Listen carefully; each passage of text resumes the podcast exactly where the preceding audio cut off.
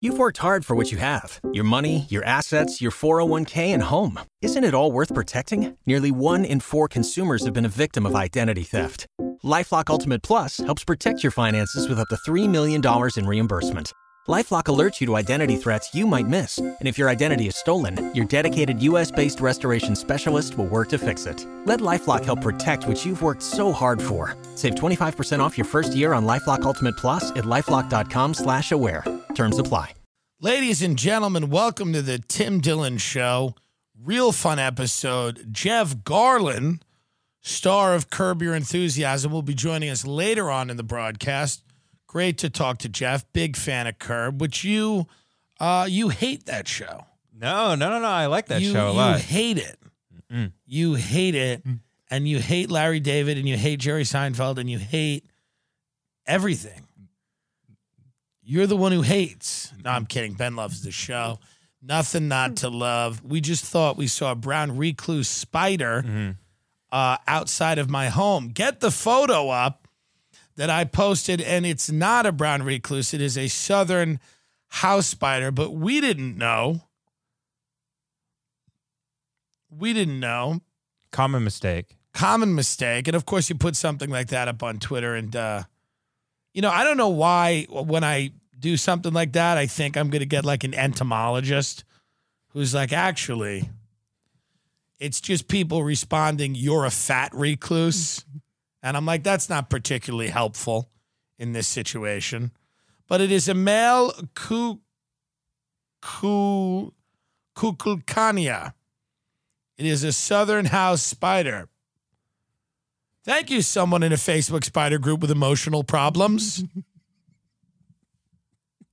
just just classifying spiders anytime, day or night. Just a happy person. A lot of people, you know, they're all uh, these brown recluse spiders are all over Austin, Texas. And it is a big, you know, thing. There was actually a big lawsuit because a guy, uh, caretaker at an Airbnb, was bit by a brown recluse, spent 75 days in a hospital, uh, spent $600,000 on medical expenses. It wound all the way up. Uh, the case went to the Texas Supreme Court.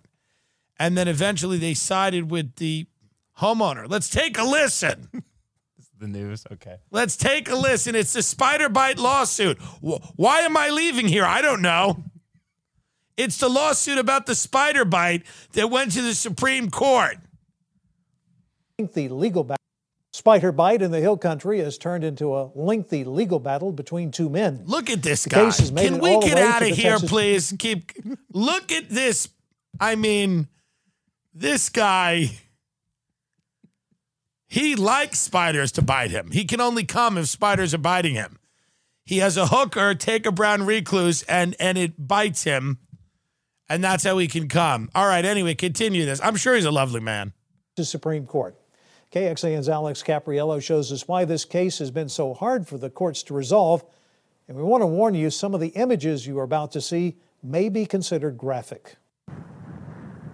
It was a cold day in December. 65 year old Henry McCall, a caretaker at an Airbnb property Please in start Fredericksburg, again. reached under the sink. to Please start. This is like they're see shooting it to be like like very dramatic. Hmm. He's like some of the images are disturbing because they're of poor people. Now, some I want to give you fair warning. Some of the images are disturbing because they are of people who clean houses for a living. Be considered graphic. It was a cold day in December.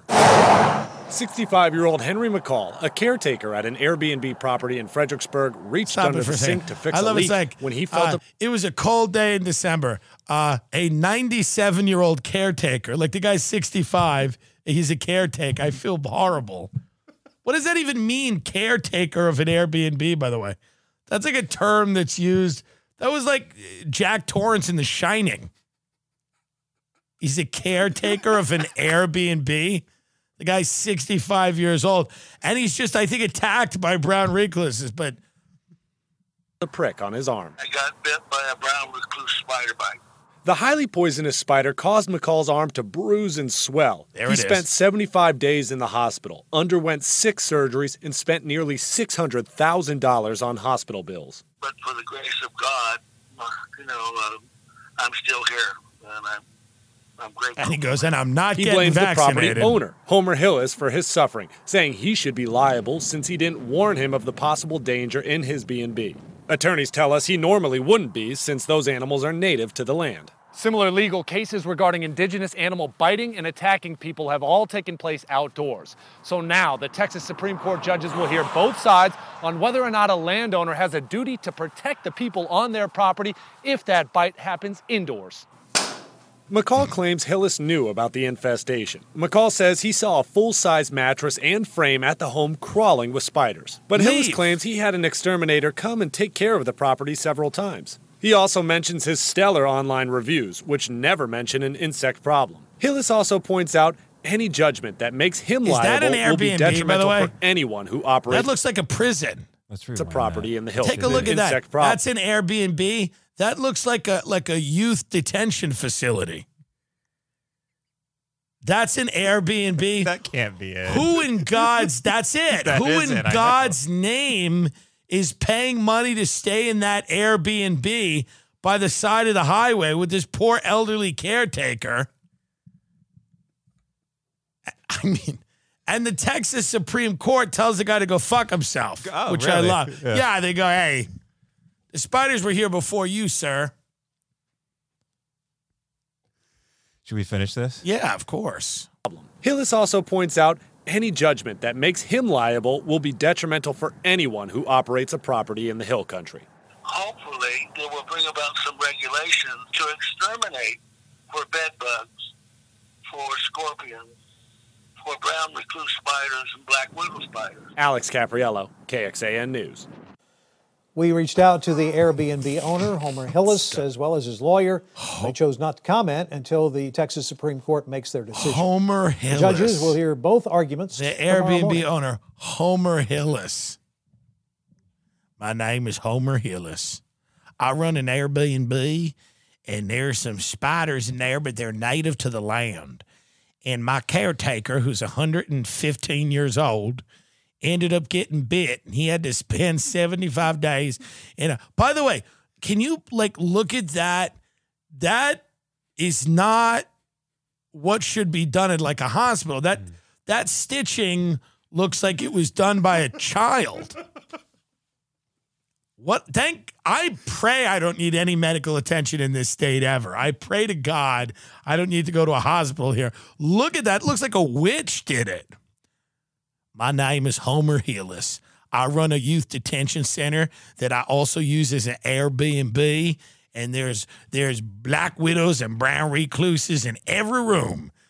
And my caretaker was near killed, and he sued me, Homer Hillis. God. But we thought, look at this new teenage suspect identified in Austin 6th Street mass shooting. Charges dropped against two teens. Mm. Tonight, Austin police are searching for a Close call for those two. A new suspect has been identified in the June 12th mass shooting on 6th Street in Austin that killed one man and injured 14 others. Charges have been dropped against two teenagers who were previously arrested in connection with the shooting, authorities said at a press conference Tuesday.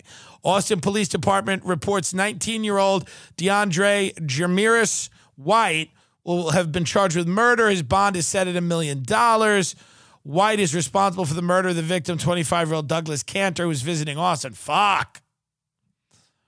Interim APD Chief Joseph Chacon said new witnesses' statements and evidence led to charges in the case. According to Chacon, investigators believe White fired the shots after analyzing ballistic missile evidence and surveillance uh, camera footage.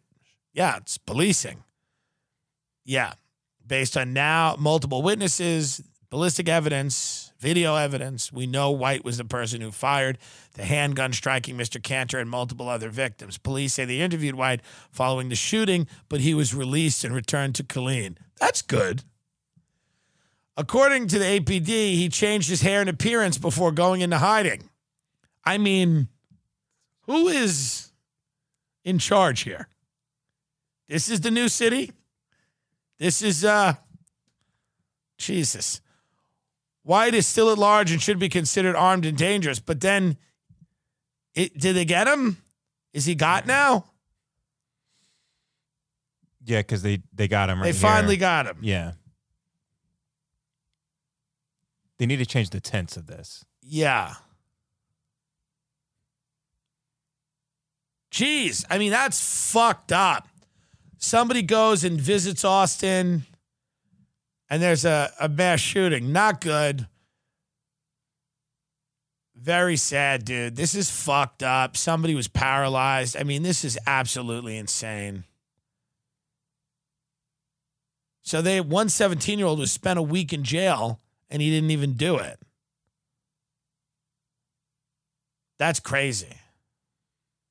Austin mass shootings victim's family speaks out after suspect identified. Yeah, I mean this stuff is very sad, and uh, you know hopefully this guy's convicted and spends the rest of his life in jail because that is um, what needs to happen to somebody who is um, trying to murder everyone. I know that people are like, abolish prisons. Well, I know. But I think perhaps we do need some of them. Yes? It would be a bad idea to, where would he go if not a prison, this guy? We'd put him in a mental hospital. You get room with my mother. You know, they could watch Tucker Carlson together. They could watch Tucker Carlson tonight because that's the solution, right? If we abolish prisons, he goes into some type of facility. I mean, that's I'm giving the people the benefit of the doubt. He goes into a facility with my mother and they watch Tucker Carlson tonight, or he we just let him out. I don't understand. Does he go to the Vulcan Gas Company and, and perform? Help me out. Does he do Kill Tony? What happens to him?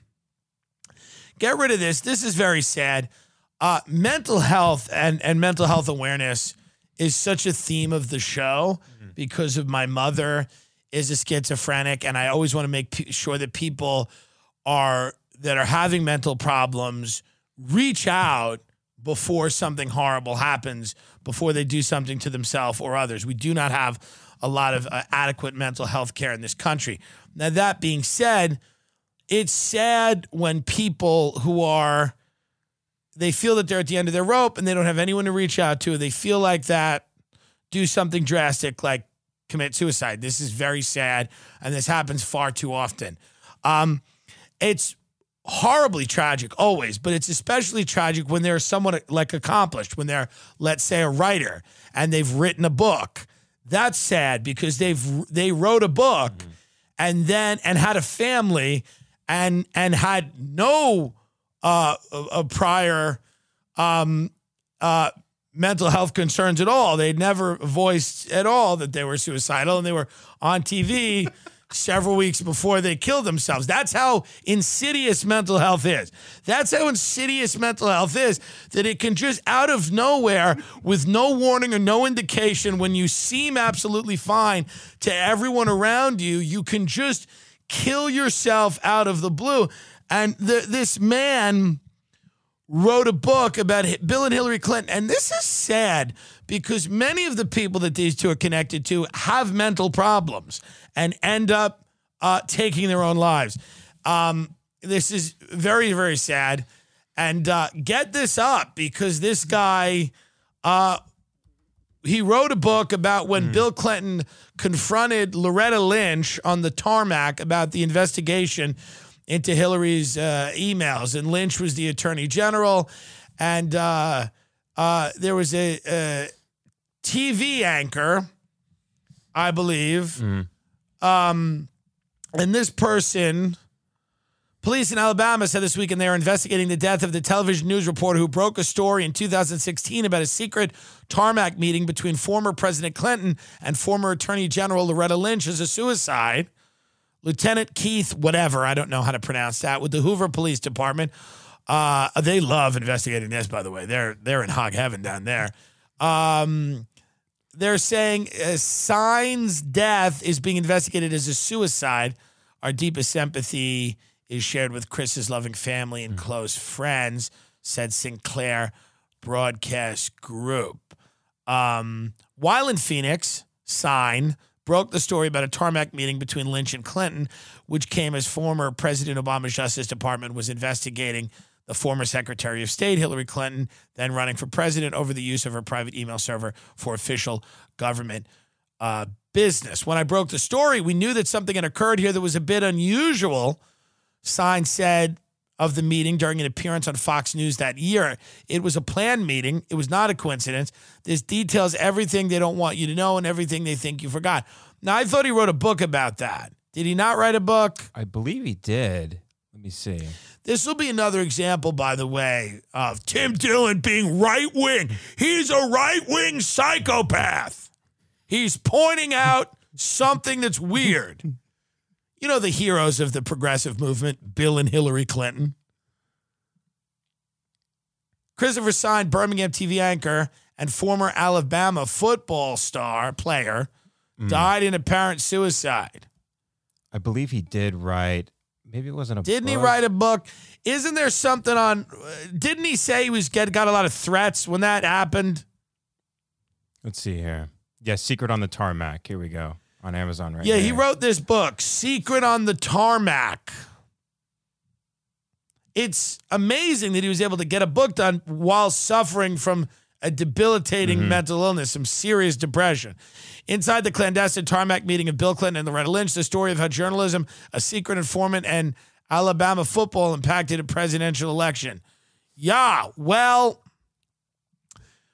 sadly, Yeah. uh, Sign uh, unfortunately uh, left. He exited stage right, Stage right. stage left, whatever. About a year after publishing, about a year and a half. How did he kill himself? Let's see. How did he do it? I'm not saying that people don't kill themselves, by the way. That's not my. I just think around, I don't know, 200 people killing themselves that involve a family. It starts to look suspicious. I believe it begins to look a little odd. We were talking about this in the backyard Mm. with Ben, and we are saying that, you know, people like uh, you know the Bush family and the Clinton family uh, are how shall we say it? How do you say it? They're um, they like power, Mm-hmm. and they're not huge fans of uh, people that wrong them. And a lot of the people that have wronged those families end up in trouble. Coroner releases new details about alleged suicide of Clinton Tarmac reporter Christopher Sign. Okay, what are they He's saying? dead in the here? morning, He's found dead by family members. Cause of death is yet to be released. but they believe it was a suicide. So the coroner's still looking through it. It might be that he took the wrong medication. I I don't know. I'm not saying that anything happened here. Uh, I'm just saying it's curious. It's a curious thing. Get get him up talking about the threats he received. He's, I believe, eh, whether it was on Fox or he was talking about the threats he received when he broke the story. I'm not suicidal, by the way. I know that makes me a minority in this country at this moment, where everybody is just on the brink. Um, but uh, you know, supposedly he in a in a television interview I watched seemed pretty together, and he was saying that he had received some threats, Mm-hmm. and um, there you go. Went on Right here. There you go. You've paid the price for this career-wise. What kind of, you know, what kind of threats or what have you received? Well, my family this? received significant death threats uh, shortly after breaking this story. Uh, credit cards hacked. Um, He's mentally you know, ill. my Do you children. see it? We have code words. We have secret code words that they know what to do, um, and that's why I came back to WBMA ABC 3340 in Birmingham Mm-hmm. because when I was enduring the death threats, it was my former Alabama football family and my teammates, my coaches, who circled around me. Oh my! Uh, read all about it. Uh, you can get the book right now, "Secret on the Tarmac." It's at Christopher Sign, Fuck, S I they don't G care. N They're dot like, yeah, com. yeah, and on great, Amazon as well. All right. Sure. Anyway, get the book where you can, folks. He's like, yeah, my family received significant death threats. You're like, oh. Anyway, the book's out right now. Grab the book if you can, folks. Grab the book if you can. Man, it's just a uh it's could be a coincidence. I don't know much about what happened. Um I'm just saying maybe he was bit by a brown recluse. Is that possible? That this guy was bit by a nest of brown recluses? They're in Alabama, I think. Is there a coroner's report on this guy? Yeah, but it's it's undetermined still. They don't know. Trying to find like the latest thing on it. Cause of death is probably related to suicide. It's just Maybe he did struggle with mental health. I don't know. I mean, that seems to not be the case. still just being investigated. You know, if somebody released, uh, broke a story that I felt impacted uh, my chances for the presidency, I would maybe kill them a year and a half later when people had forgotten about it. I'd put them on the list. Would you not put them on the list? Right? You put them on the list. Do you think the pe like the hitmen that work for them are like all the time? They're like, like again. But it's a good. They're great. They're they're good. Like if you're a hitman, do you want them as your clients? Yeah, yeah. It's that's what they call repeat business. That's the Rolodex you want because they have problems with everybody. Yeah. The Bushes would do a lot of shady shit too, but they like just whacked JFK. Or H Dubs was clearly suspiciously. Well, he forgot where Kennedy was. He forgot where he was when Kennedy. Where were you when you heard about 9 11? Uh, second grade. In- Yes. In, class. I remember. I was in uh, 11th grade history class. Mm. But when they asked Bush that, he went, uh, Where were you when JFK was killed? He goes, It's a Japanese interview. He goes, Yeah, I don't. I don't. I don't know. Come to think of it, you know where he was? Where? Dallas. it's odd. It's interesting. He was in Tyler. It's Tyler, right, yeah, yeah. But it's very interesting that he forgot. Like he forgot and he was like in the state. Mm. You, you know, he wasn't in Fiji. But again, none of this is important. What's none of this is truly important.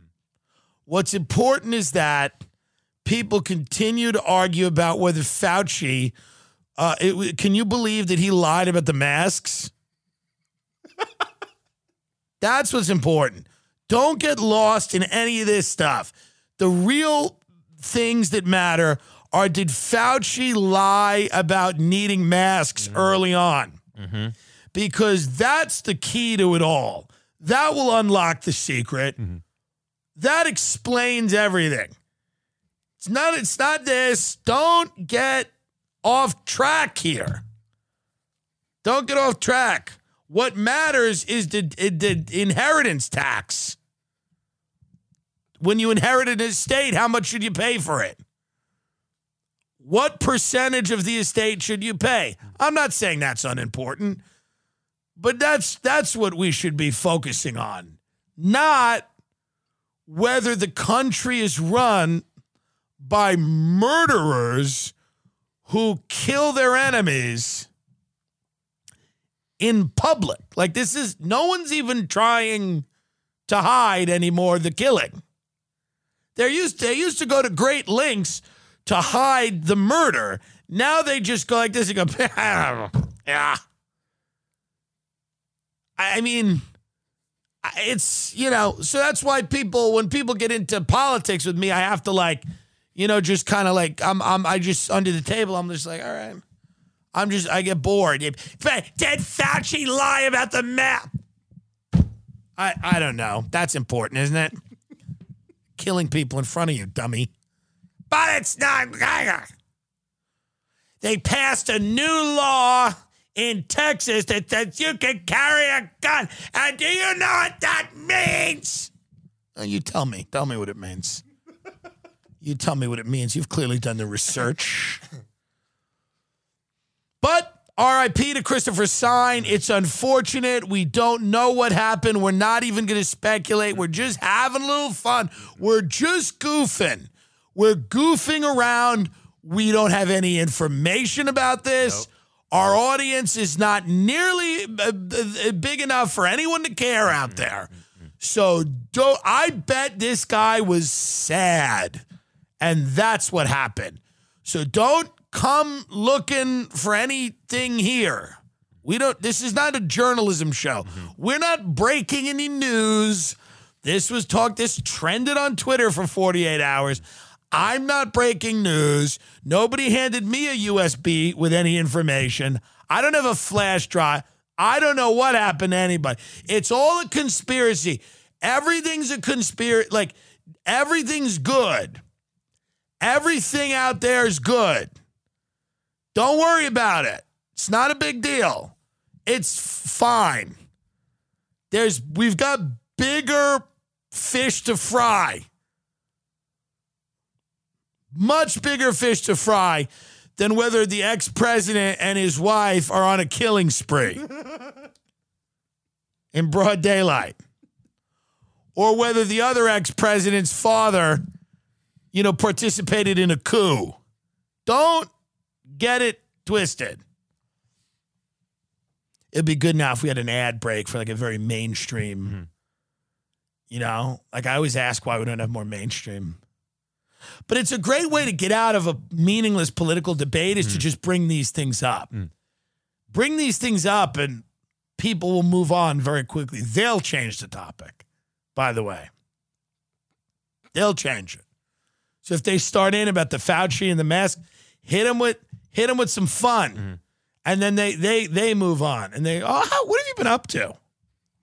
Oh that was easy, just had to pull that lever. We went out to dinner tonight. I, you know, again, it's you just try here and you you try to do what you can do, and it just it's you just try, and um, you know the plans are in place and there is a process and there is a, a movement happening in migration west. It's our destiny uh, manifest destiny westward expansion. Uh, not that i haven't enjoyed my time here which will i'll have several more months of it. Uh, and not that i haven't enjoyed it and it hasn't taught me a lot about myself uh, and what i can and cannot tolerate. I just i would rather be stabbed in the street by a machete wielding psychopath uh, than spend one more minute here in in in the land of mediocrity. I can't take it. I can't take uh, any more garbage food or you know you know C list like you know just just it's a you just look at the people and you go yeah you're just you're almost there. You're almost there but you're not there. They're uncooked here. They were taken out of the oven too quickly you know they're misshapen the cookies are misshapen here they're not cookies that you'd put in the christmas catalog they're cookies you can chew on them but they're misshapen they're not something you're proud of. You're glad they exist. Sometimes you're hungry. But in reality, uh, the people here, and that's your impression a little bit too, isn't it? Yeah, it's a lot of uh, jeans that have been cut off with scissors and weird headbands. You don't want a waiter with a LeBron James headband and dreads and whatnot. When he's white, when he's white, he's yes. a white guy with dreads. Yeah, and, and like the the, the, the headband, the, like the pickup basketball headband, it's not good. The horrors are unending. The brown recluse that we met has been the least obtrusive. It, it's just a lot of like the waiter puts something down and he goes, Yeah, that's real good. And I'm like, You wouldn't know what good was if it climbed into your mouth and went to your brain. Like, you would have no idea what good was. How long ago were you in prison? Good. They all get so excited. They're like, It's good. Isn't it good? And they come up to you while you're eating it. They're like, isn't it good? And by the way, they don't even sound like that. I'm doing this Texas accent, this twang. Mm-hmm. Nobody even really sounds like that. Mm. Nobody has that accent. That I don't even know where that exists. But it's not here. People just say it's a little slow. Like it's not that bad. It's it's just a little. Yeah. It's a little like high. Like they weren't fully MK'd. They were halfway MK'd and were released. Yeah, yeah. I just you know, it's been lovely. It's been a, a nice uh, ordeal. Maybe the Clintons will uh, arrange it so I don't have to spend too much time here. That's all. Are you worried now? They say uh, the cryptocurrencies are all going away. Yeah, it looks like they're plummeting. They're saying the Bitcoin whales are trying to get the price to dip under 28 so they can buy it all up. That's the rumor. That's the rumor. Right now it's $34,000. I was paid one Bitcoin for the Bitcoin convention. Um, and that is about what I have in crypto right now $34,000 in crypto. And then I have five Ethereum. And we're going to hold, hodl, hold on for dear life. Do you have any crypto right now in your sizable portfolio? I have none. None. What are you holding on to right now? Just just stonks. You're a piece of shit. you have like you're like my mother. My mother had like one share of McDonald's. my mother would get one share of a company. She'd be like, I have one share of Exxon. Yeah. She had like stock certificates in a book. She had like one share of a company or like two or three shares of a company. It's amazing. But you're not that much better than that. No, no, no, no, no. Our criminal friends, Devin and Ida, own uh, a small purse of crypto, little wallet, right? Couple hundred bucks. I, I think they have a couple hundred dollars. And they watch the crypto market like like our friend Ida watches the market like her life depends on it. And she's just on the edge of her seat watching this and just reading and studying. She could make so much more money on OnlyFans, just show the gash. But she's trying to learn about uh, cryptocurrencies and central banking. Central banking? Show your ass. She's attractive. Stop talking about fiat currency. Show your feet and earn a living. Now. I keep telling her that.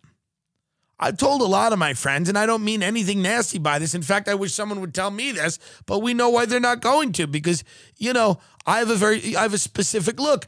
I've told many of my friends, you should become a prostitute. You should have sex for money. Are you not listening to me? Well, I'm thinking about, uh, well, the fiat current, have sex with strangers and have them pay you. Are you not understanding what I'm saying? You're good looking enough. It is a compliment Yes. to tell someone that they can fuck for money. That is a compliment. And if and I've had people get offended when I've said that. People have been mad at me because I have told them that they should start a little a little at a time, not like dive in, but like begin to think about transitioning into being a whore. And they're angry at me. They're actually people have had really bad reactions to that piece of information, which is very logical. Nothing wrong with sex work at all. And I think many people need to get off your high horse and and and and let's get realistic. And get it and do it now before you lose value in the marketplace. You know, before you and men and women and and non-binary people. We're talking to everyone now. I'm telling most of you to become prostitutes. That that fit a certain and even if you don't, there'll always be some, like I could be a prostitute, but it's for such a small sliver of the population. Like it's for a it's like uh, people will fuck me, but to pay to fuck me, you it's got to you have to have a real fetish and it's a small segment of the population. But if I marketed myself appropriately, I could do it. But some, but some of our friends are very attractive, and there's no reason that they're talking all the time and they're trying to understand the world and how it works when they could be taking photos and videos of themselves, putting different things in their ass. Is that wrong? Imagine if that was your workday and you could kind of do it. You have a look where you could do it. Truly. If you wanted to become a prostitute, you would make more money on this show. Like if you had an OnlyFans, What would I do on OnlyFans? show your dick. The problem with you is you have no you you're you're you're very good looking, but you're like you're you're a, like a dullard and you're you don't like your brain doesn't work. So what it is is like the the people have to create the fantasy completely themselves because you you you kind of like you, you look like you're a kid that like like when you were young, like you heard a lot of loud noises, and you have that that type of so when you you look at someone, you don't know how to be like it's sexy time. It you just you're not fully developed in mm-hmm. in that way, like emotionally, like m- like maturely. You don't. I don't know if you can really like turn it on in a, but you can just do it with photos. You just get your dick. You just jerk off on OnlyFans. Mm-hmm. Do a video of, of me swinging it. Yeah, if you have a big enough dick where you can swing it around, which mm-hmm. we all know that you have a big dick. Um, if you can swing it around, I don't know if you can really swing it around. I mean, you keep saying how bigger dick is. You can can you really like swing it like that? I mean, what are we talking like? Like uh, I don't know what to, how much. What are the tiers? like David and Goliath, like the, the the old school slingshot, like that. I don't know what you're saying. Using biblical references, we're talking about practical applications of what you can do. The problem is you you when you when people look at you, you're not there. You're mm-hmm. somewhere else all the time, mm-hmm. and the people want you to be kind of there. You know what I mean? Yeah, and I can't really do a neck down thing Why? because I don't have like a good body. Like I don't have like I'm It's- not ripped. I'm not shredded. no, it's not great, but it's fine enough. It's fine for OnlyFans, right. But you just you just have to change the way you like interface, you know, or may, people might be into that, like like uh, like because there's a lot of like. I don't know if is that could be a fantasy, like a like a big dick autistic, like caretaker and an Airbnb, like, or you're like a groundskeeper with a big dick, you're just autistic. Like, I feel like people would want that. And that's not if I'm not trying to offend you, I'm just telling you that's a better life than what we do here. it's truly a better life. I see all these people out here doing comedy, and starting podcasts, and God bless them. But I look at some of them, I go, hey, just you want attention, you could get it a lot of different ways. You know? That's all I'm saying. We're very excited about uh, Jeff Garlin, who is coming up. Curb Your Enthusiasm is one of my favorite shows, and we rarely have guests on the show, but Jeff is an absolute sweetheart. He's incredibly talented. The show is great. They're coming back. They have a new season, I believe, premiering in September. Mm. Let's figure out. See when it's coming back. Season eleven, right? I believe so. Mm-hmm. They've officially renewed it as of May fourth, twenty twenty one. So it'll be coming back soon. Well, good. That's awesome. Very exciting. Ray Kump arriving in Austin for a week on July 1st, doing a Patreon, a few episodes with Ray, and uh, getting him some food. Ray is what would you say, conservative estimate? Five, six hundred pounds? He's not six. He's uh, Four, He's four to on five. knocking on five. probably 500 pounds. He has to be put in a car. and there's nothing wrong with that. But he's coming and we're arranging different meals for him throughout the day. We've actually planned it. We've actually o- pre-ordered, Pre-ordered. We've pre-ordered food for him. So as soon as he gets here, he will be treated like a king.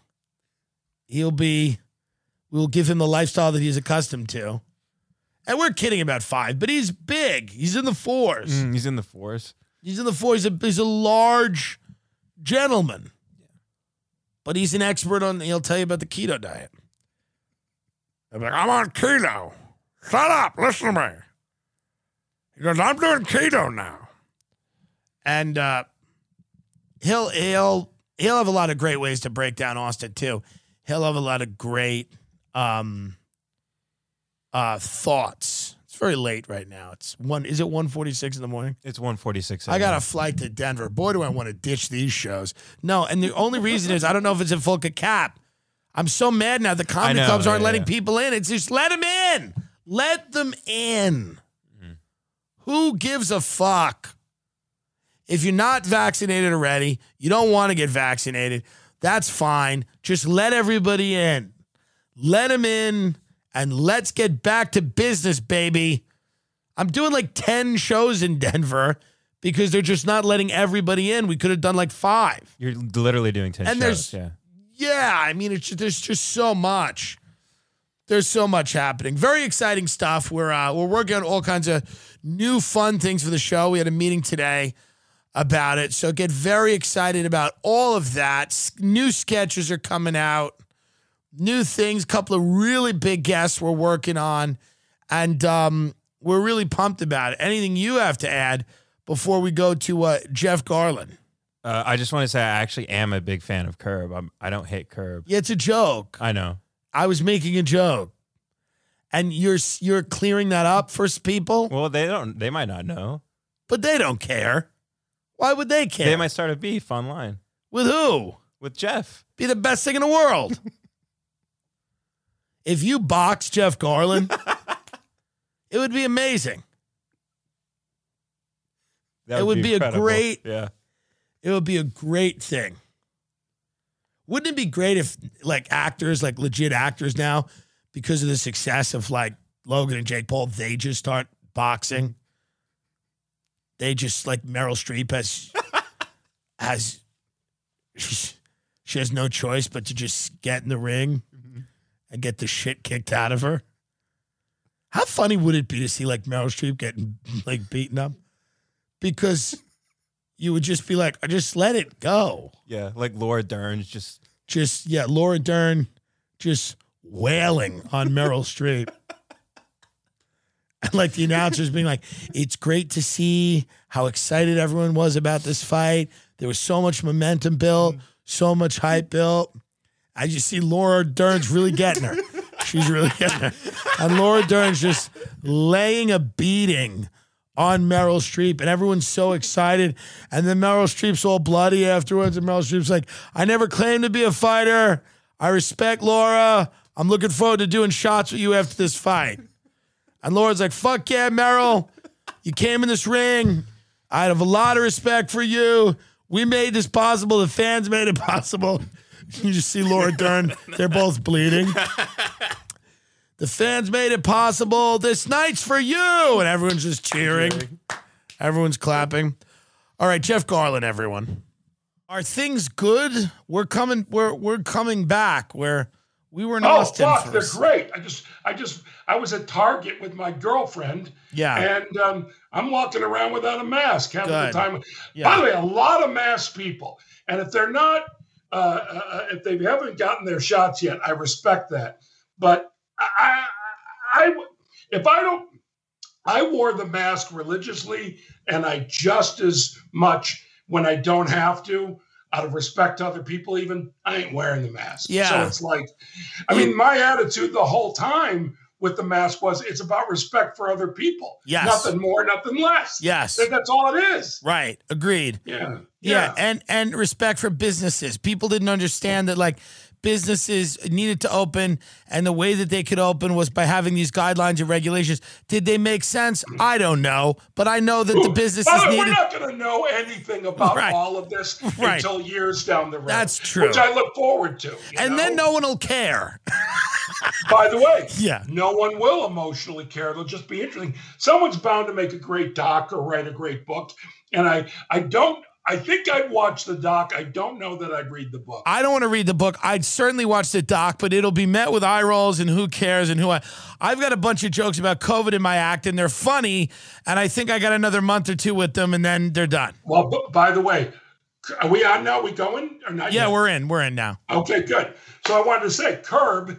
Everyone's like, I bet you're doing great stuff on COVID. Oh no, we're not. Right. Because we're coming out in the fall, and ain't nobody want to relive any of that shit. Agreed. That's number. That's that's number one. And as far as my stand-up, I'm different than a lot of comics because, and also I'm different in this way. I I acknowledge my difference. What I mean by that is, I read the New York Times.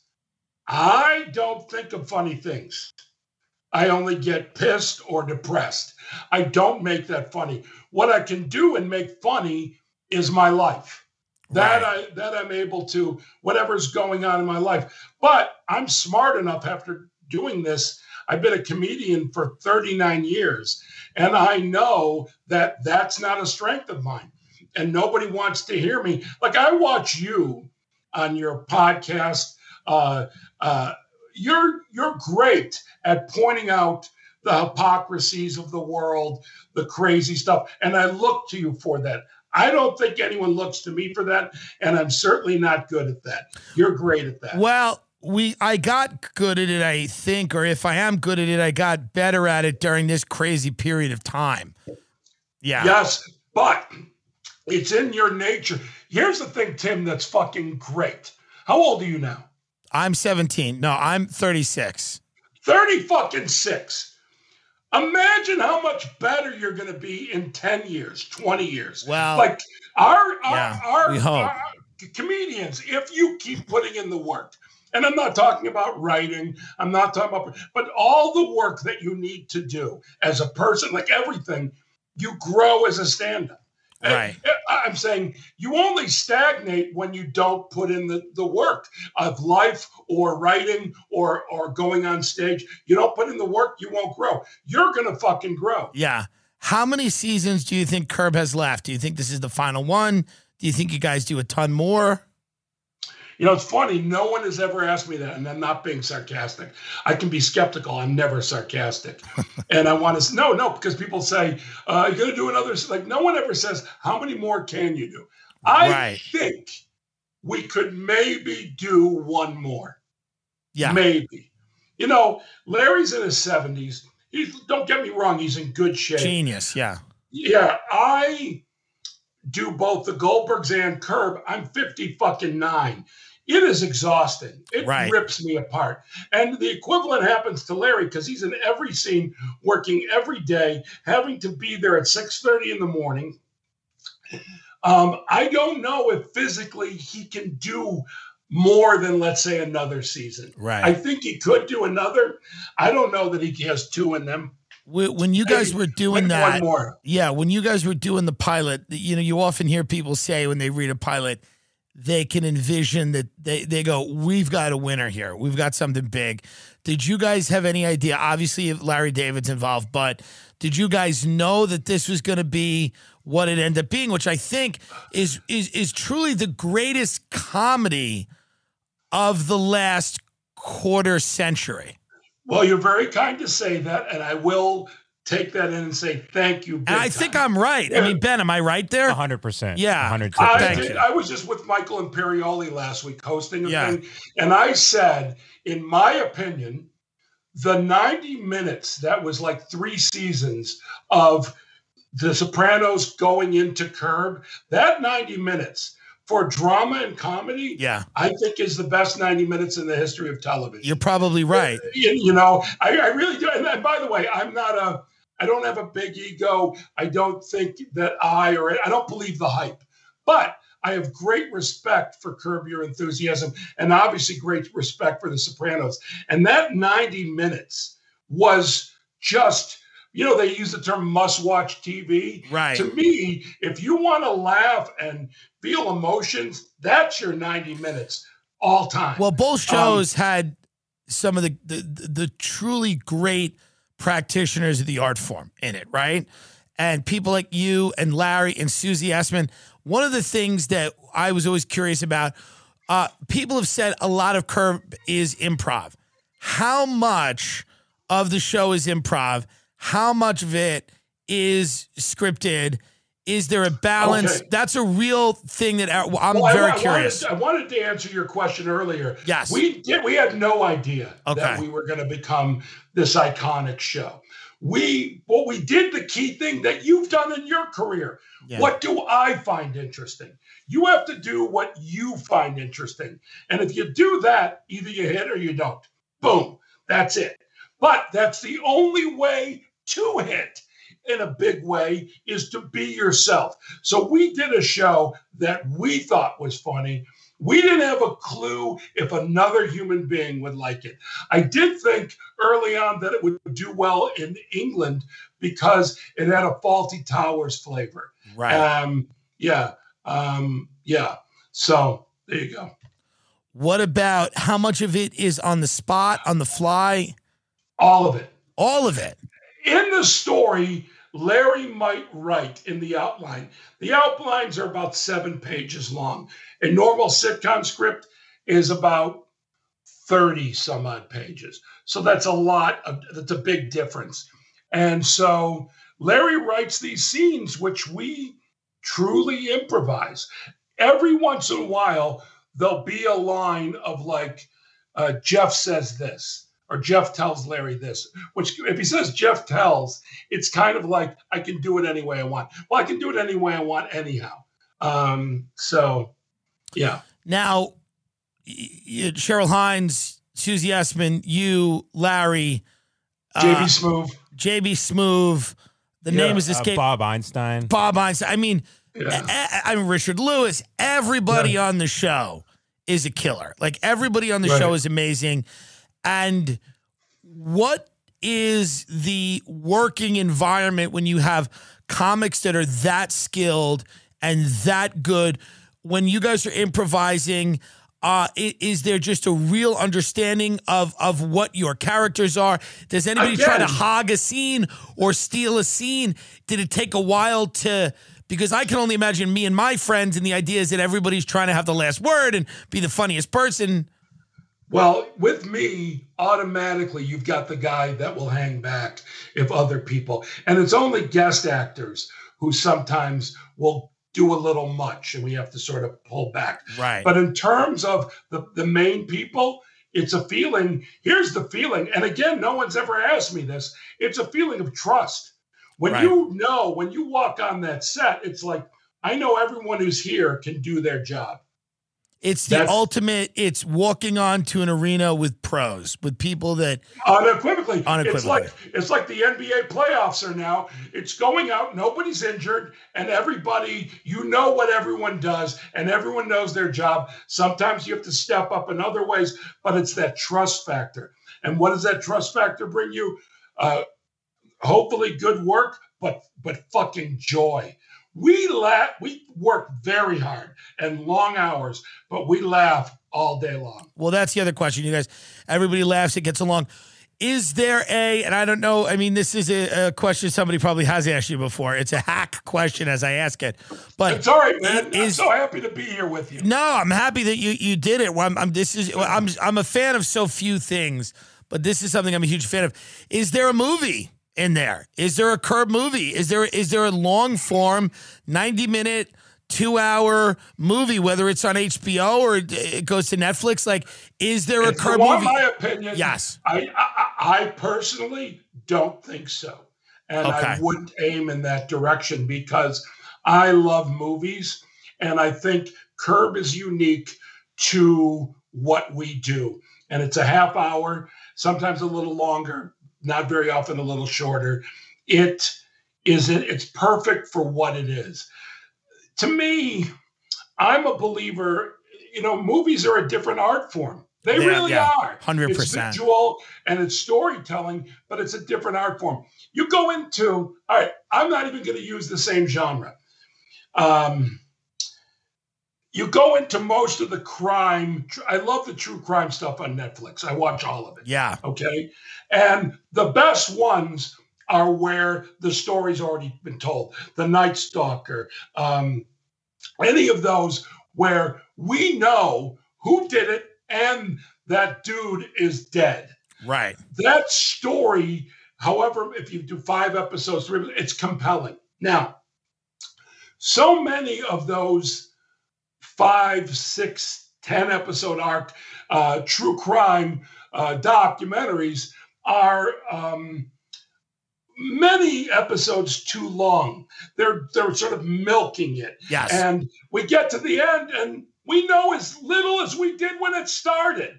And it is it's something that could have been truly I'll even give them credit. I won't even say a half hour. It could have been an hour long, and we would have gotten the same. Yes. Like there was one recently about the hotel downtown and the woman that- disappears. Yeah, no It's one like, care. I watched it. I said the same thing. It could have been an hour. It could have been a podcast An hour. episode. Yeah. So, what I think we realize about Curb is it's perfect as a half hour. Maybe on occasion, a special hour if it's right.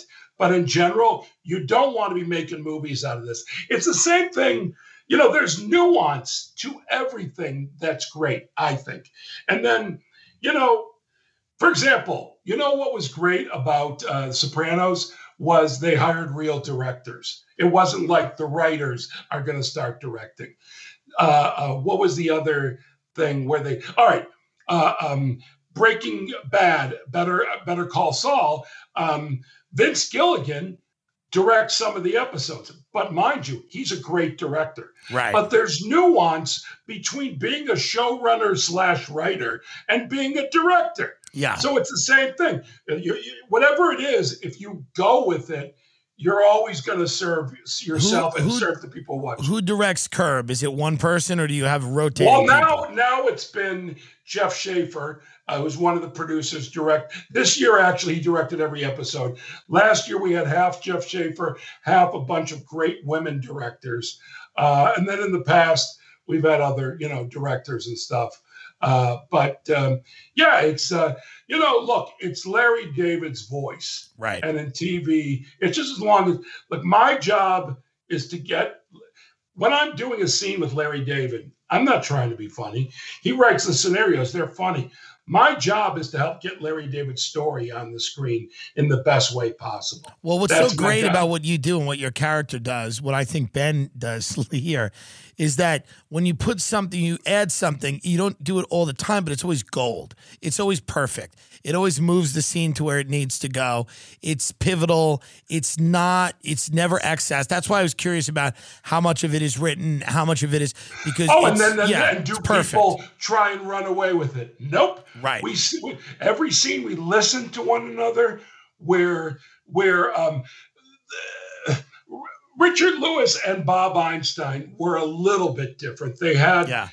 they would look over the scene and Richard would actually write notes to himself. And we'd do a scene and we'd have to steal the notes away from him because we Right. want him to be present. Right. But he would, uh, his mind, he wanted to have funny quips ahead of time. Right. Bob Einstein, a lot of times, I would say, what, what, are you doing? Because he wanted to just be so damn funny, which he was. I mean, one of the funniest people on that show, uh, without question, Bob, JB Smoove, amazing. Yeah. And Susie Yeah. Essman is just, I mean, Yep. everything she does and says is truly amazing. When Curb ends, when it Yeah. ends, you know, down the road, uh, I mean, you're, you're doing the Goldbergs now. What is the hope? How do you, how does somebody like you feel about other things because you've been so successful in TV?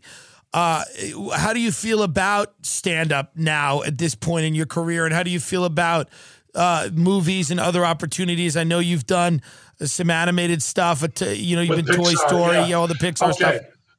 Well, here's the thing. I, as long as it's creative, I'm into it. I have, as a matter of fact, I got a call I didn't answer it. Uh, That's how much I'm into you. Well, I appreciate it's it. Telling me I'm up for a very big movie. Oh, And good. I got I got a call about it, so I'll find out when we're done. I mean, like a really big movie. Wow. Which I don't get offered those a, a lot, but it's really exciting. Um, I'm developing uh, three TV shows right now. Like I'm always You're like, working. creating. You're Yeah. working. Yeah. What do you- what- way, what do you- I yeah. actually believe in you so much. Oh, Anytime you want to sit and talk about, not even with me attached as a producer, with how you could do something and what you could do. we do. I'm We in. sit. We talk. We do a lot of the talking, and I don't mind that. But what we were able to do over the last 24 months is really build uh, a great show and a big following on social media. Without And through the podcast, and we've been able to really we sell out every market we're doing shows in, and are you know we're number three on the Patreon, which is a subscription service that people pay for extra content for an extra episode of this podcast every week.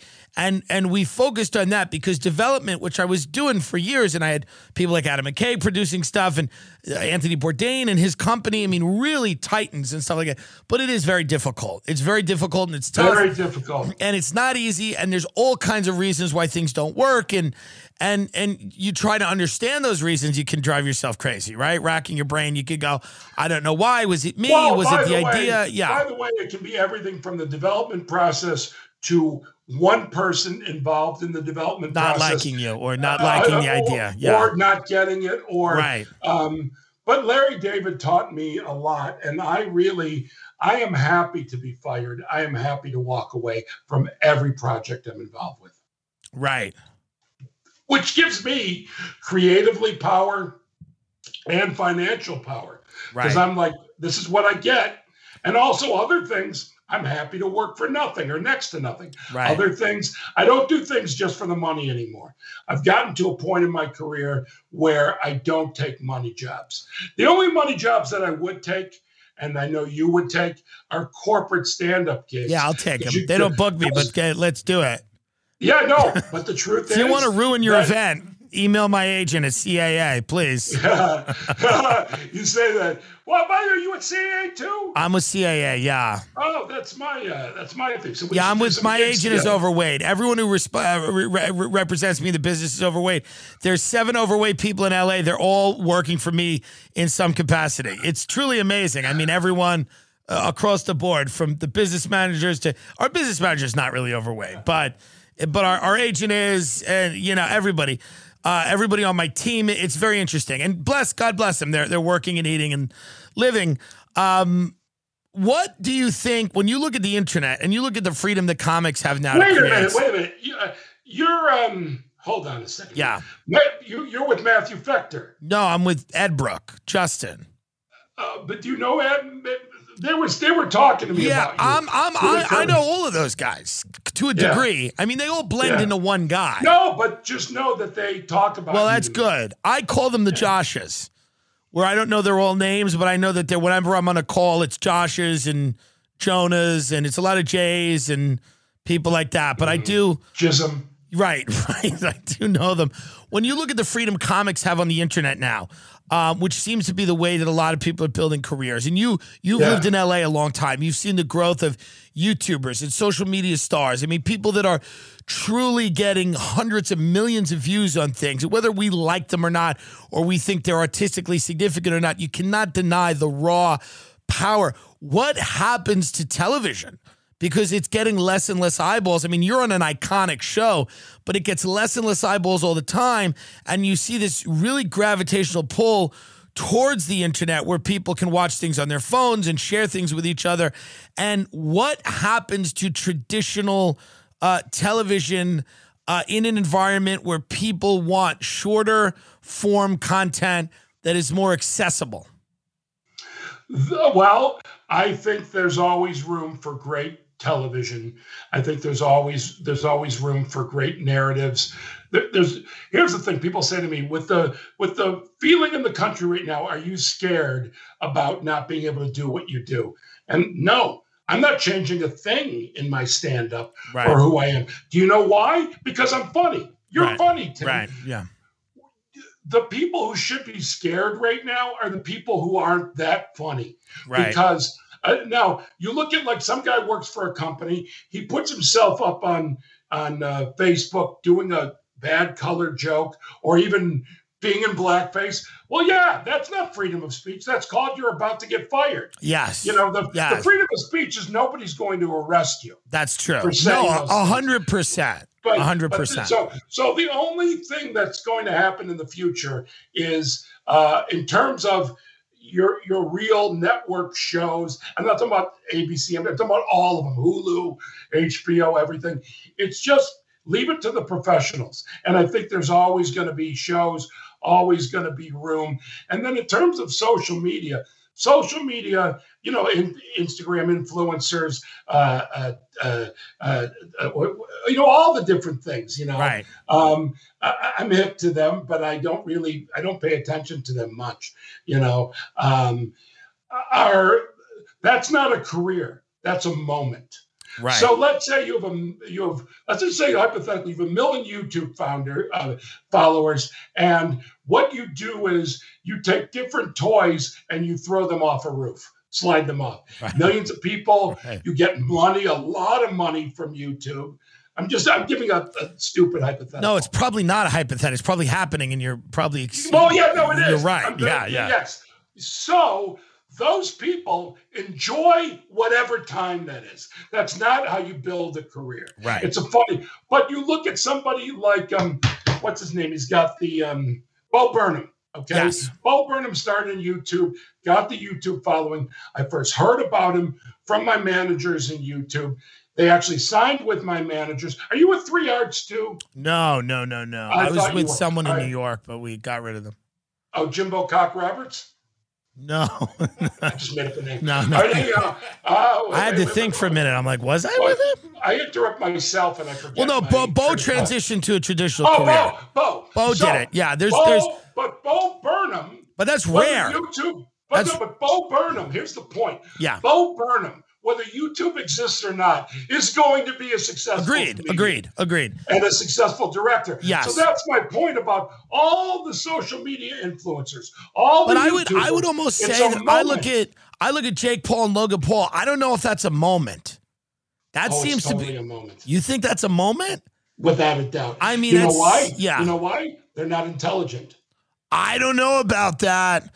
I mean, by the way, here's I here's what I, I, here's I only wish I could box both of them at the same time. here's here's why they're very in shape. They're they work very hard at it. No, by the way, I got to give them credit. They work Yeah. very hard. at it. Here's why I'll, I'll disagree with you on that. I Okay. think to go from making YouTube videos in your backyard to boxing Floyd Mayweather, you oh. have to have a level of intelligence, and it may not be. You don't think so? No, but here's what I do think. Here's what I Really? think. Here's what I think. So you're a YouTuber. It's starting to become a bit dead end with what you've been doing, and you want to reinvent yourself. You start boxing, and to me, his boxing, and I would, I, I, I would be shocked, and I'm open to it. If he had the master plan of where it is now when he started, no. Dude started boxing, a thing opened up, which led to another thing. Right. It's called, are you ready? Hard work and luck. Hard work Agreed. because the dude takes his boxing seriously. Agreed. No, I don't think he But- thought. but- uh, yeah. But luck in terms of that it's caught on. But uh, let me ask you a question. Yeah. Are you would you really, and I'm not even talking about an age thing, would you look to Logan Paul for your entertainment dollar outside of wanting somebody to, to fight him good? Well, I might not. I wouldn't. But I I would say his the fight was very entertaining and he knows how to create spectacles. But what I will say is that there are a ton of people who do watch his content and enjoy it. unequivocally Right. and enjoy it. Yeah. But like there's that couple, I think they broke up, where I heard about where they had like a kid and people were hanging out on their block, hundreds of, I mean, like tons of people, and they follow them on their thing. I know a lot of people care, but I think your YouTubers in general and all of that are the most um what's it called what fickle like they're here Sure. today gone tomorrow That is you true. build Unlike acting, which is very solid work. There, well, it can be. If it depends on the work you do. Right, if right. You're a hack. You're a hack. Right. Same with stand-up comedy. Sure. But I think what you're doing, I'll just use you. Yeah. You're building up like people look to you for a point of view. People look to you to laugh. People look to you. You're supplying a lot. Let me ask you. Yes. The Paul brothers. Yes. Best day ever. What are they supplying? I think they supply entertainment and spectacle. I entertainment and spectacle. I will say But it's that. an entertainment spectacle that you're going to go uh, uh, your life with. You're going to join them on that journey. I think I people would join they you. will find. I don't think they yeah. would join them. I think they will find different ways to keep creating those types of spectacles. I think now it's in boxing, but I do think down the road it could be it could be But other that's things. That's my point. My point is you're a comedian. You're Right. excellent. And you're building a career. You're building, you last long enough. You really build a career. You know, my ar- my argument has never been that the Paul brothers are going to replace uh, Richard Pryor. It no, was. they're, it- they're it- not even, but they're, not, Yeah. they're just, they're uniquely of this time. I just the think. same, yeah. the same with the, what's that family uh, that has the show on E? Uh, Kardashians. the Kardashians. That's of this time. But don't That's you what it is. think, and this is an interesting conversation, do you think this time ends? No. Does this time become another turns into- time? it yes, it turns into something else. And there will be a time when the Paul brothers or Kim Kardashian are looking at whatever's popular, YouTube, who knows, whatever. Sure. And they're going, oh, that used to be me. Well, that's That reminds that's me of me. that's true, and that's everybody. But I I do think that No, it's not everybody because look, as much as I look to you and I'm inspired by this or whatever, it's uniquely you. There is nothing uniquely them. You know, maybe the Kardashians more than the Paul brothers, but it's all of this time. Think about a person that watches the Kardashians and is passionately involved. Those are the same people, most of them, who will be passionately involved in watching the Kardashians as 60 year olds. It's like it'll feel it'll feel like they haven't had growth. I and yeah, feel right. you have a hopeful view, and I by the way, you have a view that I would like to see come to fruition, where you know people might move on from these things. I look at it as that you are one, you're a member of one of the last great ensemble comedies, and I hope that more come down the pike. But I well, just what you're saying is right there from the standpoint of people are there's no comedy movies. there's not, And there's none. There's not. And None. Comedy on television. I wa- I watch three. I'm really involved in three shows. One's not that funny, and that's Barry. Barry's amazing. Brilliant show, yeah. brilliant show, but it's not, I don't go to it for laughs. For laughs, I wish I had Curb Your Enthusiasm to go to as someone who doesn't know what's going on. But South Park is my jam. The best. That's like It's the best ever. that's that's the yes, but I'm saying that's comedy to me. That lasts forever. Oh, oh, oh. And even them, they they did a pandemic episode. Well written, well done, not enjoyable. Didn't laugh once. Really? Nobody watched it. Yeah, because it was the pandemic. I'm sick of pandemic. Get Yeah. the pandemic. And people like great stuff on Curb. I've been coming up. I go, nope, don't look to us for pandemic. We have two pandemic things. And one, I haven't talked to Larry about this. I'm going to ask him to cut. It's a scene in an elevator with Larry and I. I don't really like it in terms of time. At the time, I thought, oh, this is, but we have another one that's the first episode that will get a big laugh, but it's one thing. The entire show, nobody's wearing masks, no thing, because people, that's not what people want. Agreed. Not. Uh, agreed. You know? How is the your stand up? Are you gonna go on the road a little bit? Are you gonna go? Well, let me tell you what I'm doing on that. Yeah. And I made this decision, and it's a pretty big one.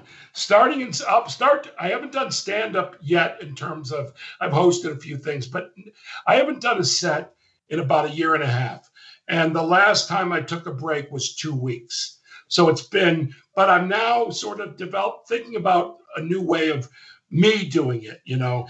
Um, I hope people, and if I can plug my uh, Netflix special called Our Man in Chicago, that is me.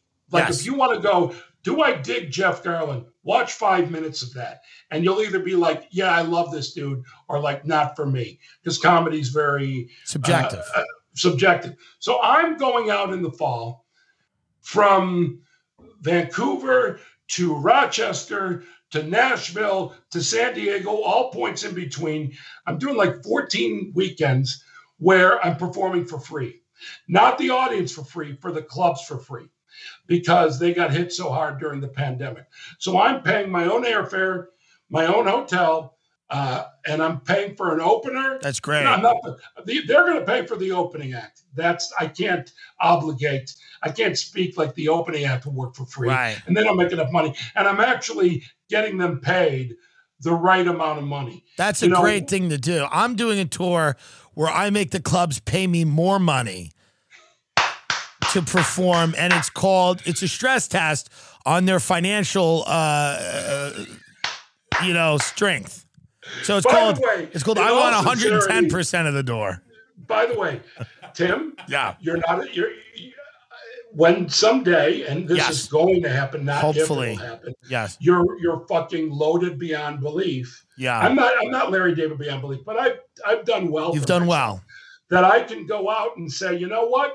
I've I've had I've had the blessings. I had the blessing of yes, it was stressful of working both on the Goldbergs and Curb during the pandemic. I was lucky. I got to work during the pandemic and make what I make. Uh, so to me, uh, I um, I want these clubs to to really have a nice weekend where they put some money. But the thing is, when I was an opening act, when I was the middle act, and I went on the road, I made this is back, this is in the um, late 80s, early 90s. I made $600 a week as a no name opening act for somebody. Now, when you go on the road and they have someone come in and open for you, they're making maybe $50 a show, if Right. even that. Right. And so I'm making them pay. They don't have to. They don't have to book me. I'm coming for free.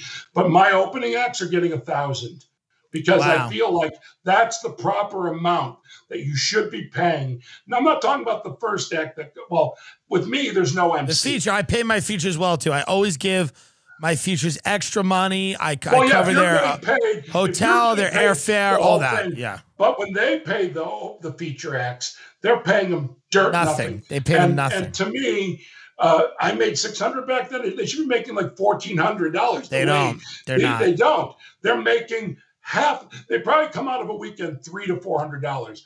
And when, I always so give I'm my feature helping the young thousands of dollars extra. You know, that's always what I do uh, because I want them to live, and we're doing really well now. We're Right. tickets. And by the Yeah. way, that's another thing. When I'm on the road, these are young comics that, well, not all of them are young. These are comics that did make good money during the pandemic. So I want them to get some money too. I want it's actually the name of the tour is the Use Me Tour.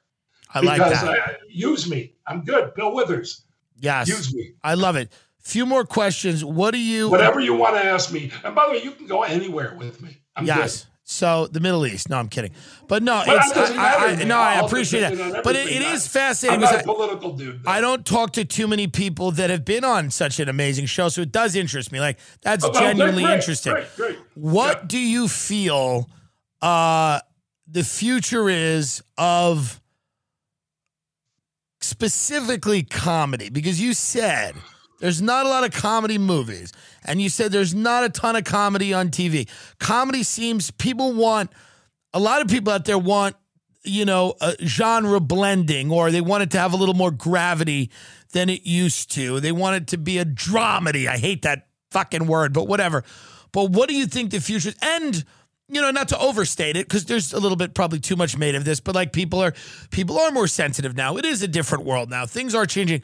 What is the future of comedy uh, content, whether it's television? Okay. Yeah. So you, you brought up something very interesting there. When I was a young comedian, it was all about having the respect of your peers and being great. Right. The audience, and by the way, this is not an insult to the audience. It was about developing, being great, and having your peers go, What you're doing is great. And you get the audience's left. I remember when I was a young comedian, I would get laughs on things that are embarrassing. You know, you know my whole act was about cartoons, TV, sex. It was like, it was, it was like there was no substance to it, but I killed. So it's not about the killing. But here's the here's the way comedy has become like every other mainstream art form. No one ever gave a crap if audiences liked you or you became famous. Right now, we're living in a time where when you go to the comedy store, and let's say there's 12 comics on a couple different shows, at least at least a third of those comics are only there because they're popular, not because they're funny. Uh, Bill Parcells I saw an interview with him a while back. He was talking about a football player, and he said, This guy plays because he loves football. Football is everything to him. He loves football, not what football can bring to him. And unfortunately, we've crossed over in comedy where most of it is about becoming famous and what comedy can bring to you. I know myself, I can speak for myself and Larry David because we've had conversations. JB Smoove, too we do comedy because it's what we do. I have no choice. What else can I do? I might be a good teacher. I might be uh, a good therapist. May, maybe I don't know. But I was I've been wanting to do this since I'm a little boy. Eight years old, I knew I wanted to be a comedian. So it's what I do. I love comedy. I don't do comedy to get a good table in a restaurant. I don't do comedy, although I don't begrudge any, anyone uh, for early in their career to get laid. Like, you know what I mean? I do comedy because it's what I do. And the fact that the audience digs me, I am I am so lucky. And and I combine two things, which is I'm supremely confident in my skills, but I'm also humble for any opportunity. I love being on your show. Yeah. I, I, don't think like, oh, this is a get for Tim Dillon. I think, how great! I'm going to be with Tim. Yeah, how much fun! I called you and said, well, I was, I was so, I was really honored that you liked the show, that you were a fan of the show. I was honored because, oh, yeah. again, you're part of what I consider the best comedy of the last uh, quarter century, Thank truly. And, Pamela, you know yeah. Pamela Sisson? Of course. I'm thinking, yeah, Pamela is the Pamela, one who turned me on you. Okay, she yeah, yeah, yeah, yeah. She was the one who said, this guy. She didn't say anything but like, hey, he's great. Well, and then I did a deep dive and I'm like, you are so fucking right. I appreciate he's when great. you when you started out, did you start out in New York or did you start out West Coast? I started South Florida, the comic strip. I started with Brian Regan in the wow. early 80s. Did he go um, did he go on to any success? I'm kidding. I know. The, uh, yeah. Um, yeah, so that's where I started. And from there I went to New York, Chicago, back to New York to LA, Chicago. I did Second City. Like I did a bunch of stuff. But it was only my journey. I loved it. You know, I, I yeah. What, what do you think mistakes are that people are uh, when people start now? What well, here's what I want. Yeah. A couple things. I want to want to finish up the thought about what comedy has. Yes. I frankly think there are a million comedy movies that are going to be coming. Right. Like it's all, it's just of a time. It's just like we got lazy with this. We didn't do this. We didn't develop this. It's just of this time. It'll all grow. I'm sorry. Comedy, great comedy has been around since, at least on screen, since the teens of the last century, you know, silent movies. Uh, um, there's always room. People always want to laugh, but you also have to make a, a good comedy. You also have to have to have a studio exec or a network exec who goes, you know what you're doing. I'm going to give you suggestions, but you know what you're doing, as opposed to you're. I've been in movies before and TV shows where creative decisions are made by people who shouldn't be allowed 100 miles from a creative decision. Right. Not that they can't say what they want. And I work with people, and I'll call them pussies, who gave in right away. Right. Oh, that's what you want us to do. I, I was on a show where they listened to every network note, and we were canceled after six episodes. Right. And it's That's like, what happens. Yeah, you have to fight. Yeah. And you, you have, have, to fight them and pick your battles. Your yeah. Yes. What yes, what yes. mistake so do you think, think, What mistake do you think young people make when they start today? because they're concerned with social media and fame. I say use it for what it's worth. Like, for example, you have taken what you do and you've used social media to your strengths. Yeah. I think if you want to make short films, put clips up on Instagram or what's the other one that uh, Twitter, any of them. Twitter. Yeah. Eh, well, not Twitter. Yeah, yeah Twitter. TikTok, But, whatever. but I'm saying, so get a YouTube or what's Yeah. the other video site? I forget. Um, I don't know. TikTok, uh, Vim- Vimeo. Vimeo. You know, I'm saying get a channel on there, put up your full length 10 minute shorts, but put clips the way the way a lot of stand-ups do. I don't. I've done it once and I got the links from uh, that's why I'm amazed that a guy as successful as let's say Jim Gaffigan, who I respect the fuck out the of, best. who I So I good, just yeah. I love him as a man, I love him as a comedian, all that. But I look on his Instagram and the fucker's constantly promoting himself in a great way. Right. Like in a way of like, how do you have time? Right. Or who who did you hire? Can I hire them? Right. And so I think that the mistake that people are they that, that I see young people make is they're very concerned with what comedy brings to them. Uh, I- me, I fall in love, and I'm talking male, female, I don't care. I fall completely in love with any comedian that only gives a shit about being funny and becoming better tomorrow than they were today. Anyone who's focused on fame, I really, and I could say names and you go, really? And I go, yep, that motherfucker. It's about fame. That ain't about, I got to do this. I got to release what's inside of me. Like I could see you, Yeah. if you, I think if comedically you didn't release who you are, Yeah. it'd be the equivalent of you not being out. Yeah, it would be a problem. Yeah. They're both, they're not doing either. I Right. think they're equal problems. Yes. Because you, uh, when I watch this, when I, when you do stand anything, when you're done, I have a piece of you with me. Yes. That's, that's what I don't see. Yes. People just want to go up there. They say their funny thing. They're like, please like me. And then they, I've got more followers or I did this. And people, no, just whatever it is that you bring, do it up. The the problem of- the problem is go that so many people right now bring so little. And it's not Oh Yeah. my God, yes. oh my God, yes. It's like, you know, nothing makes me happier. Okay, I'll give you I'll give you a happy. When I sit in the original room and I'm in one of those back chairs and I'm watching Rick Ingraham. Yeah. I am so happy. Dude's funny, funny, as the day funny motherfucker. Yeah. He can't get arrested because he's just a regular white dude who Right. doesn't, you know. But fuck, he's great. I watch him. do- So I love settling in that seat, and I want to say to whoever's on stage, take me on a journey. Take me on your journey that only you can bring me on with your point of view. And yes, it's filled with shit. But you know what? Since I started, there have always you've always had to swim through the shit. Swimming through the shit is the most unbearable aspect of doing what we do. Because there's so much of it and so many people who only give a shit about being famous you know and that's not the thing. The thing is about being great. If you're great and you put in your work you will get whatever kind of following you deserve or not even deserve you'll get some following of substance you know Yeah, you I- the happiest people that I know in this business truly are people who do it on their own terms, whatever that means.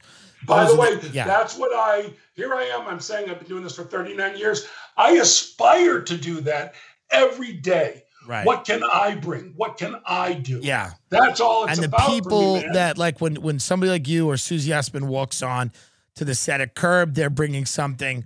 When I go and I watch people at the comedy store uh, go up and do their set, whether it's uh, whoever it happens to be, they're bringing something. Um, you know, I think that that that's the hardest thing to do is to not It's lose. so hard. It It's takes- so hard. Well, by the way, you've heard a million times it takes 10 years Yeah. like to become a good comic. The point being is it takes a lot of people 10 years just to be comfortable with who they are on stage. It That's takes a lot of people sometimes ten years to be comfortable who they who they are off stage. By the way, I would I would argue longer. Longer, Because yeah. I'm in I'm in a lifetime journey on that. Sometimes I look at a comic or I look at a person and I go, "You don't know who you are," and you've never met yourself. And I think those are the people who are doing themselves a disservice. Because, by the way, God forbid you do get famous as uh, a character or a version of yourself who you're not. You have to play this role your entire life. I know a few people that have done that. You get trapped and it becomes a horror. So Well, by the know way- who you are and figure that out before you get big. I'll show you that I'm not as scared to talk about things. Chris D'Elia. Yeah. Okay. Chris D'Elia, You just froze. Is there a handbook for being extremely handsome, extremely charismatic, becoming famous, and women of all ages, and I'm not talking about minors, although I'm sure there's some people under 18 who dig him, um, throw themselves at you. Where's the handbook to figure that shit out and not have a big ego and Yeah. not believe the hype? right. You know, now he's humble. Now he gets Right. it. You know, I I would see him at the club. I think the ha- the only handbook I think is probably the law. I mean, that's probably the Oh only yeah, well we're talking to underage. I, look, yeah, that's the only know if it's true, handbook. whatever it is. But I get it. Yeah, I understand but- what you mean. yeah, I understand what you yeah, mean. there's no going through this thing is very confusing. It's very hard. very very Very hard, tough. very confusing. Well, well the, the best thing, one of the best things I ever wrote that's not funny for me was on my Instagram when it describes. I said comedian of some notoriety, completely true. I can't gauge it. Uh, doing the best I can with the information that I've been given That's great. because that's all you can do. That is all you can do. You learn. And by the way, I've seen people who early on in their success believed the hype and they were kind of assholes and they turned into substantial people. It's called growth. It's called living life, you know. Um, but it's it's it's a very hard adventure to go through the whole thing. It is. Jeff Garlin, I, I truly appreciate your time. I, I'm a huge fan of the show. It's one of the shows I look forward to watching. Uh, I think it's probably, again, it's it definitely going to go down in history as one of the greatest comedic shows that has ever, you know, been done. And uh, Well, I- I- I, I, I- really like that you from you, enjoy some of the thing. stuff we do on the show. I, I really appreciate that you recognize the humor of it and you By the like way, it. can I really, can I really be honest with you? Yeah. I've you've never pissed me off, which is a quite the accomplishment. Wow. For example, I auditioned- uh, wait, what role Michael did I- Rappaport. Oh yeah, Michael does make Uh, everyone mad. Yeah. No, but I love Michael as a Yeah, man. yeah. I love him comedically. I love him as an actor, and I love most of his posts. So he put up a post on Instagram recently of this kid who looks just like my younger son on the street doing like rap with his friends. They said the street. Some guy gets out of his car and punches him in the head. And then when you slide over to the second thing, it talks about how that guy got arrested. He's in jail. But I can't un Uh, unremember or whatever. I can't get out of my head the image of this kid who looks like my younger son Getting punched. getting cold. Yes. Yeah. It's and I'm like, dude, why are you shocking me? I don't need to Yeah. be shocked. I need well, he might be a little lost, and this is with Trump not being in office because he was so good at nailing Trump Yeah, a lot of- all the time. Yeah, yeah, that- yeah. that I think Well, that's that what a lot might- of people's life be. was about. Yeah. Well, by the way, it's killing talk shows right now Right. because Yeah. you know uh, Steve Colbert comes out and talks about Trump. It's like we don't care. Right. No one cares. We don't want to hear about it. It's true. And certainly the people that love Trump don't want to hear what Steve Colbert is talking about. Right. So it's an audience of no one. I auditioned. What did I audition for on Curb? A Uh, realtor. a plumber. I auditioned for the role of a plumber on Curb. Plumber, I didn't get it, on the roof. but yes. By the way, I you, no, no, tried. no. You, were- you, by the way, you didn't get it. I'm trying to remember who got it. I did a Uh, but I did a decent job. I think I did a good job with the audition. no, but you did. Yeah. That's not the point. The point is that uh, you could have easily gotten that or not got it. It's all Larry's whim Of course. on that shit. Of course. But you were great, Wow. and you'll get other things. And hopefully, Yeah. if we do another season of Curb, that I have you on it. Yeah, I want to, but I want to do other things with you. Of I- I- course. and I want to see you become so supremely successful. Well, that's so but I sweet. love. And by the way. I've witnessed since she first pointed you out to me, you going from an unknown comic to holy shit, this fucker's kicking ass. Well, thank And you. I So we that. try and we we try to be as funny as we can, and Ben does a great do. job, and we try to do it a- a- as much as we can. And we're working on a book, and we're working Yes, on yes, yes. we're doing a lot of different you- things, and we hope they're good. But you do this because it's what you do. If me and Ben do weren't this- doing this, we'd be in a diner doing this, and that's Right. the difference, right? Right. So that's that's where we are. Jeff Garlin, you're the best. We really appreciate you coming on, and Tim good Dillon, luck. A joy, a joy. Yes, Thank it- you. it- and we will talk to. you. So when are you coming back home? I'm yeah.